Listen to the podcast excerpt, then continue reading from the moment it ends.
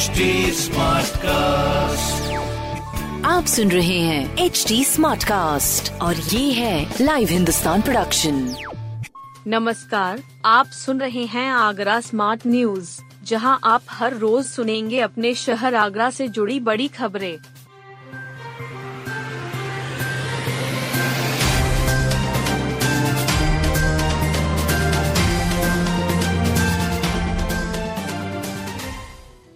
आगरा में संजय प्लेस की हवाएँ सबसे ज़्यादा प्रदूषित। आगरा की आबोहवा को लेकर शुरुआत से ही सवाल उठते आए हैं। इसमें शहर के हृदय स्थल कहे जाने वाले संजय प्लेस की स्थिति तो काफ़ी खराब रही है। यहाँ दोपहर के बाद हवाएँ जहरीली हो जाती हैं। पर्टिकुलट मैटर दो दशमलव पाँच। पर्टिकुलट मैटर दस और कार्बन की मात्रा इतनी बढ़ जाती है कि चेहरे पर लगे मास्क भी कारगर नहीं होते हैं। वाहनों की संख्या बढ़ने से यहाँ हवा का एक क्यू आई दो से 300 तक पहुँच जाता है। इस सूची में शास्त्रीपुरम, रोहता, आवास विकास, शाहजहां गार्डन भी शामिल रहते हैं। मेट्रो निर्माण शुरू होने के बाद हवा में धूल के सूक्ष्म कण काफ़ी पाए जाते हैं। शहर का एकमात्र क्षेत्र दयालबाग ऐसा है, जहाँ पूरे शहर की हवाएँ जहरीली हो जाती है। लेकिन यहाँ स्थिति फिर भी स्थिर बनी रहती है। प्रदेश में सर्वाधिक गर्म शहरों में दूसरे स्थान पर आगरा। ताजनगरी के लोगों को गर्मी ने एहसास कर दिया।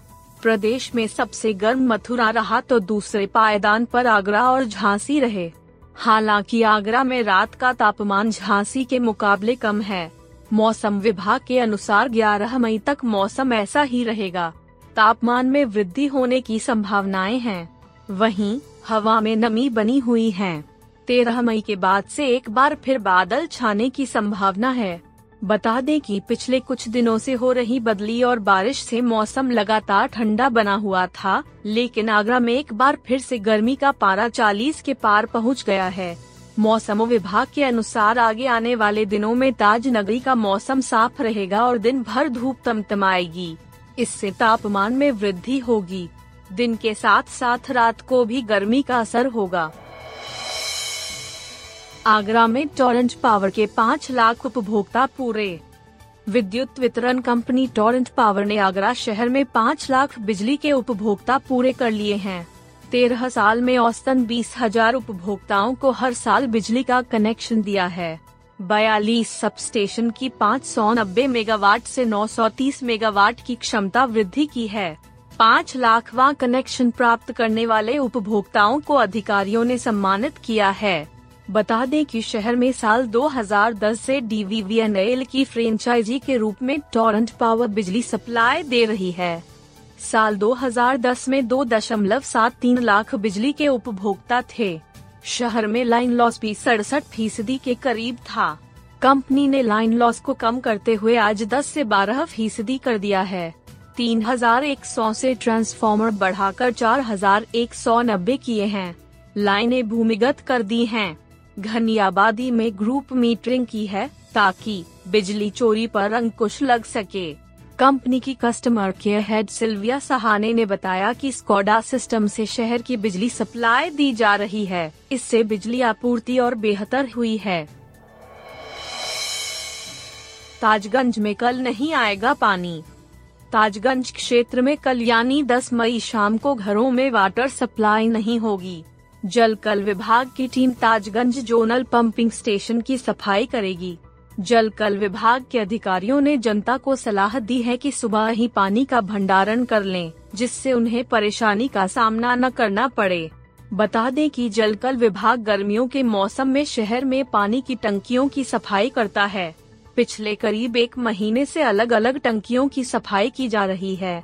10 मई को जल कल विभाग की team Tajganj zonal pumping station की सफ़ाई का कार्य करेगी। सुबह तय समय पर जलापूर्ति के बाद ये सफ़ाई कार्य किया जाएगा, जो शाम तक चलेगा। इस वजह ताजगंज में शाम को जलापूर्ति नहीं हो सकेगी। कोर्ट में हाजिर हुए मंत्री सांसद। वर्ष 2010 में आंदोलन के दौरान रेल रोकने के आरोपी वर्तमान में उत्तर प्रदेश के उच्च शिक्षा मंत्री योगेंद्र उपाध्याय, इटावा के सांसद राम शंकर कठेरिया किसान संघ के मोहन सिंह चाहर, मनोज राजौरा, गजराज सिंह एवं सुमित कटियार सोमवार को M P M L court में अपने बयान दर्ज कराने पहुँचे। हालाँकि एक गवाह के न आने के कारण उनके बयान दर्ज नहीं किए जा सके इसके लिए अब कोर्ट अगली तारीख देगा, तभी बयान दर्ज हो सकेंगे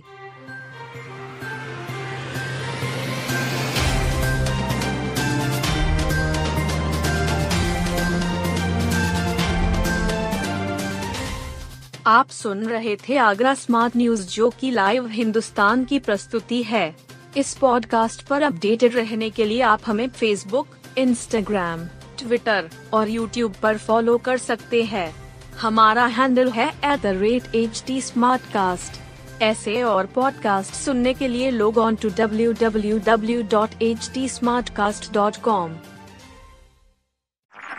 आप सुन रहे हैं एच डी स्मार्ट कास्ट और ये था live Hindustan production smart cast